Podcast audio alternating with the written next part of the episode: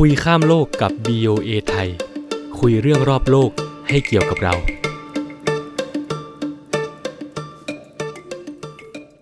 สวัสดีครับคุณผู้ฟัง กลับมาพบกันอีกครั้งกับคุยข้ามโลกครับ เอาเรื่องรอบโลกมาเล่ารอบหูผู้ฟังเป็นตอนที่ 15 แล้ว อยู่กับผมป้อเยี่ยมยุทธสุทธิฉายาครับ ค่ะ และมิ้นท์วัสมนอุจจรินค่ะ ตอนนี้เราสองคนก็อยู่ที่กรุงวอชิงตันกันทั้งคู่เลย ตอนนี้เรียกว่าคุย คุยข้ามโต๊ะแล้วกันไม่ได้เป็นคุยข้ามโลกแล้วใช่ครับ ตอนนี้ห้องอัดวังเวงมากครับ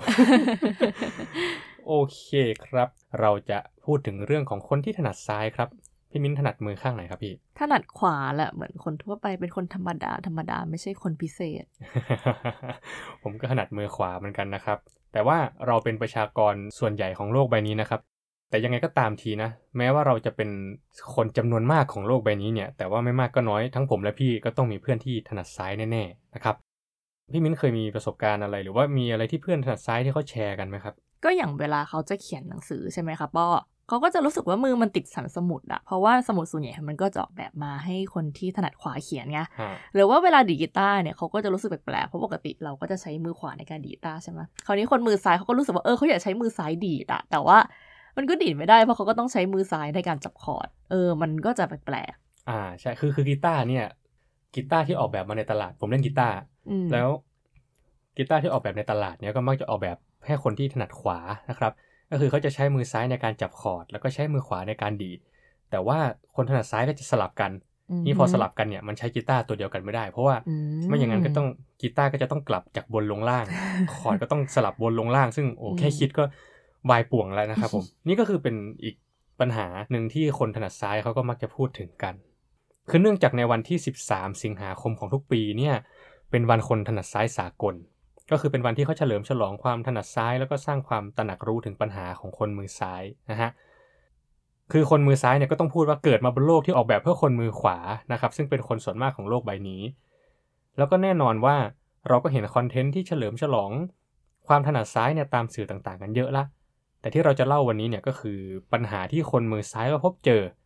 ซึ่งเอาจริงๆเนี่ยก็มีเส้นทางมายาวนานเป็นร้อยๆปีนะครับในลักษณะที่ต้องบอกว่าพูดแบบภาษาวัยรุ่น ไม่รู้วัยรุ่นจริงหรือเปล่านะครับหรือวัยรุ่นมโน คือต้องพูดว่าโลกเนี่ยไม่ได้ใจดีกับคนถนัดซ้ายมาตั้งแต่โหหลายร้อยปีที่แล้วแล้วนะครับ แล้วก็จะชวนคุณผู้ฟังเนี่ยมาฟังดูว่าเมื่อเวลาผ่านไปแล้วเนี่ย โลกใจดีกับคนมือซ้ายขึ้นแค่ไหนครับ คือมันเริ่มแบบนี้ค่ะป้อ วันถนัดซ้ายสากลเนี่ยเขามีจุดเริ่มต้นในปี 1976 โดยดีนอาร์แคมเบลค่ะ เขาเป็นทหารอเมริกันที่ถนัดซ้าย แล้วพอวันมันได้รับความนิยมมากขึ้น ก็จะมีสมาคมคนถนัดซ้าย เขาก็ประกาศนะคะ ให้วันที่ 13 สิงหาคมเนี่ยแหละเป็นวันถนัดซ้ายสากลเมื่อปี 1992 ค่ะ ก็ 30 กว่าปีมาแล้ว อย่างที่ป้อเกริ่นไป วันนี้มันเกิดขึ้นมาเพื่อรำลึกถึงคนที่ถนัดซ้าย ซึ่งเป็นคนส่วนใหญ่ของโลกใบนี้ คนส่วนน้อยพี่เออขอโทษ คนส่วนน้อย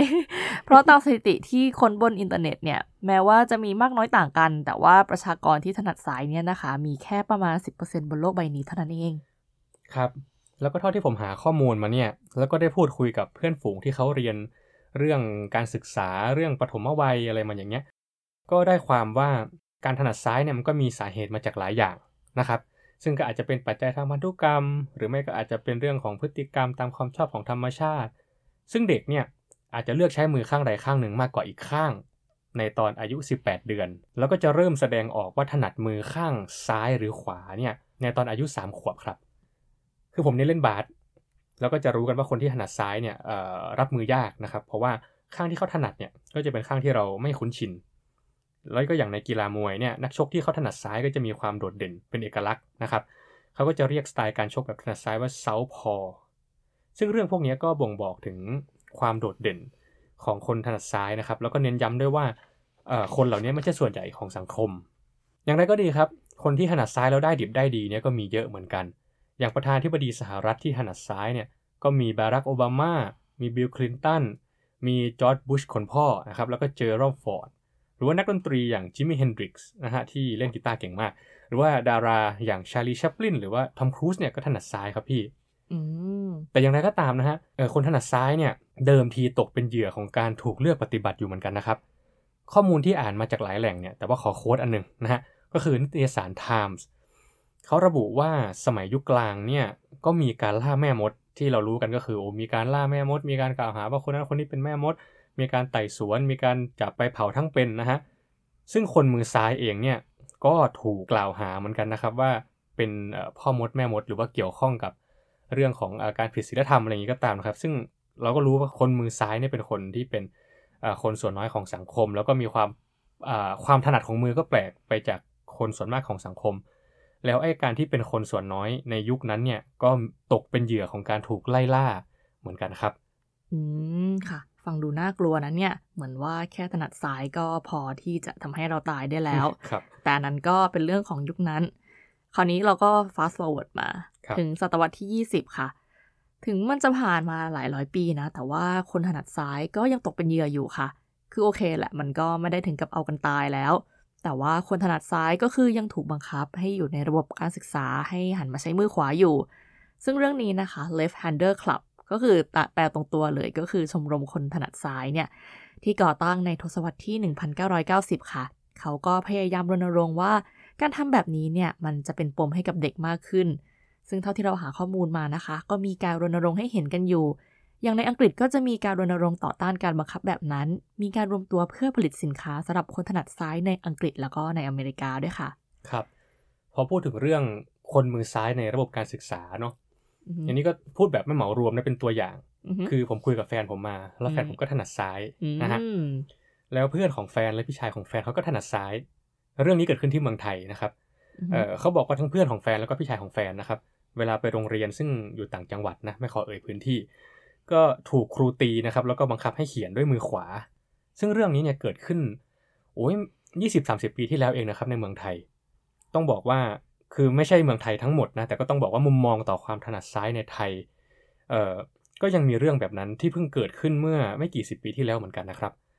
อันนี้ถ้าสมมติว่าคุณผู้ฟังมีประสบการณ์ที่จะแลกเปลี่ยน ซึ่งก็เชื่อว่าผู้ฟังหลายคนก็คงมีคนที่ถนัดซ้ายนะฮะ ก็สามารถแลกเปลี่ยนกันในช่วงคอมเมนต์ในส่วนของคอมเมนต์ได้เลยครับ ค่ะ อยากตามอ่านดูเหมือนกันนะว่าท่านผู้ฟังจะบอกว่ายังไงกันบ้าง เนาะโอเค เมื่อกี้เราก็พูดถึงประสบการณ์ที่ป้อแชร์มาน่าสนใจมากเลย คือเป็นเรื่องของการถูกกระทำ ในระบบการศึกษา คราวนี้เนี่ยนิตยสารไทม์ตามที่เราอ่าได้เกริ่นกันไปก่อนหน้านี้นะคะเขาก็ยังพูดต่อด้วย เขาก็เล่าว่า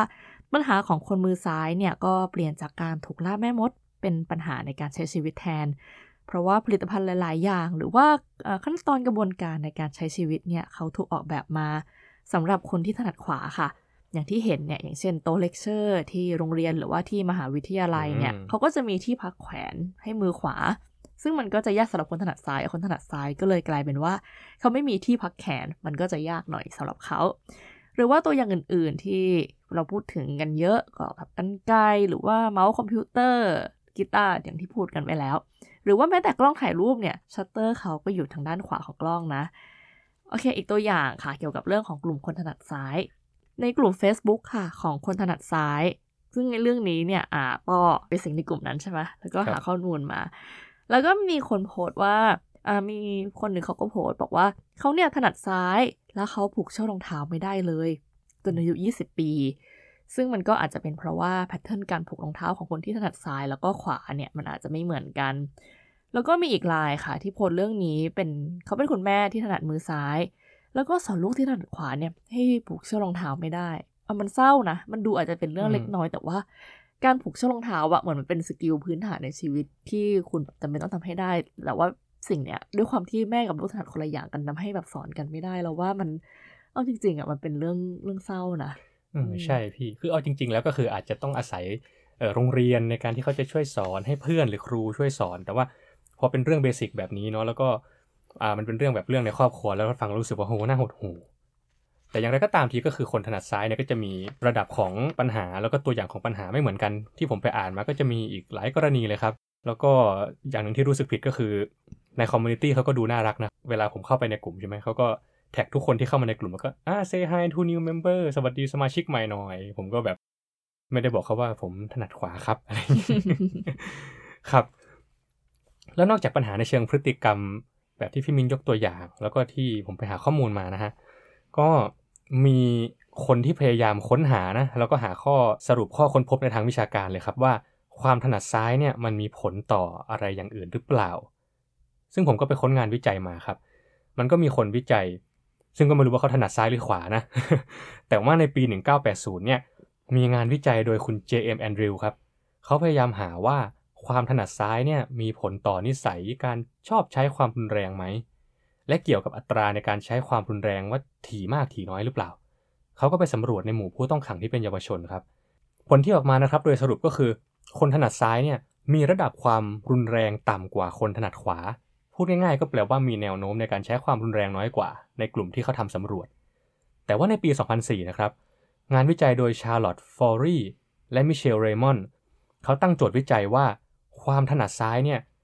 อาจจะมีผลต่อ การเป็นคนชอบใช้ความรุนแรงหรือไม่ เขาก็ไปรวบรวมข้อมูลมานะครับ แล้วก็ทำสำรวจเพิ่มเติมในกลุ่มชนเผ่าต่างๆ ทั้ง 4 กลุ่มนะครับ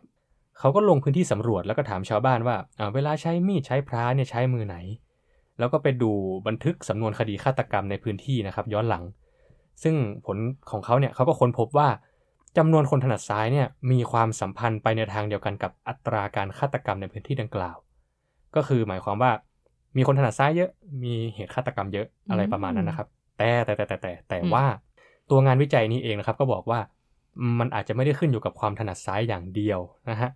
ก็คือมันอาจจะมีเหตุปัจจัยอื่นๆที่ส่งผลต่อความรุนแรงได้นะฮะซึ่งอาจจะไม่ได้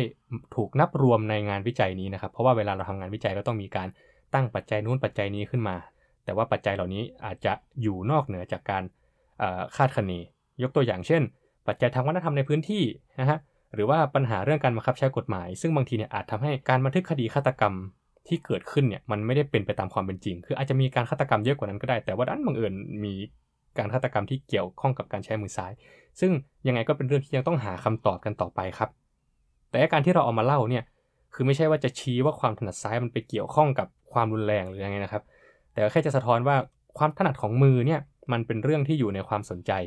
ไม่ว่าจะส่งผลอะไรกับสังคมก็ตามแต่ครับ อือฮึเรื่องเนี้ยเราต้องย้ำกันมาก ๆ เลยเนาะว่า การตีตราว่าอัตลักษณ์อย่างใดอย่างหนึ่งเนี่ยเป็นที่มาของความวุ่นวายในสังคมหรือเปล่า คือเรื่องเนี้ยเป็นเรื่องที่อ่อนไหวมาก ไม่ใช่แค่ที่อเมริกา แต่ว่าเราก็เห็นที่ไทยอยู่เหมือนกัน มันก็เป็นประเด็นในหลาย ๆ พื้นที่มันก็มีการถกเถียงกันมากขึ้น เราก็ต้องระวังเรื่องนี้มากเช่นกันค่ะ ครับ แล้วก็ในเรื่องของการถนัดซ้ายหรือถนัดขวาเนี่ย เวลาเราพูดถึงเงื่อนไขที่แตกต่างกันของเนื้อตัวร่างกายเนี่ย ก็อาจจะนึกถึงความแตกต่างทางชนชาติสีผิวหรือความพิการซึ่งเห็นได้ชัดนะครับ แล้วก็เห็นได้ทุกวัน แต่อะไรที่เราอาจจะมองข้ามไปก็คือเรื่องของความถนัดของมือนี่แหละ ถ้าว่างๆนะครับลองถามคนถนัดซ้ายที่อยู่ใกล้ตัวดูนะครับว่ามีอะไรที่เขาก่อนจะนิ่งเขาต้องกลิ้งมาก่อนอะไรอย่างนี้คือเคยลำบากมาก่อน หรือเคยเจอปัญหามาก่อน เพื่อที่จะได้เข้าใจว่าบนโลกที่ออกแบบโดยคนถนัดขวาเนี่ยคนถนัดซ้ายเขาอยู่ยังไง แล้วเขาเจอกับความยากลำบากยังไงครับ และนี่คือ EP ที่ 15 ของคุยข้ามโลกครับ ก็เป็น EP แรกที่เราอัดในห้องอัดแบบเต็ม steam นะฮะ พบกับคุยข้ามโลกและเนื้อหาอื่นๆ ของเราได้ในพอดแคสต์ช่องทางต่างๆ YouTube และเว็บไซต์ voa thai com แล้วกลับมาพบกันใหม่สำหรับวันนี้สวัสดีครับ สวัสดีค่ะ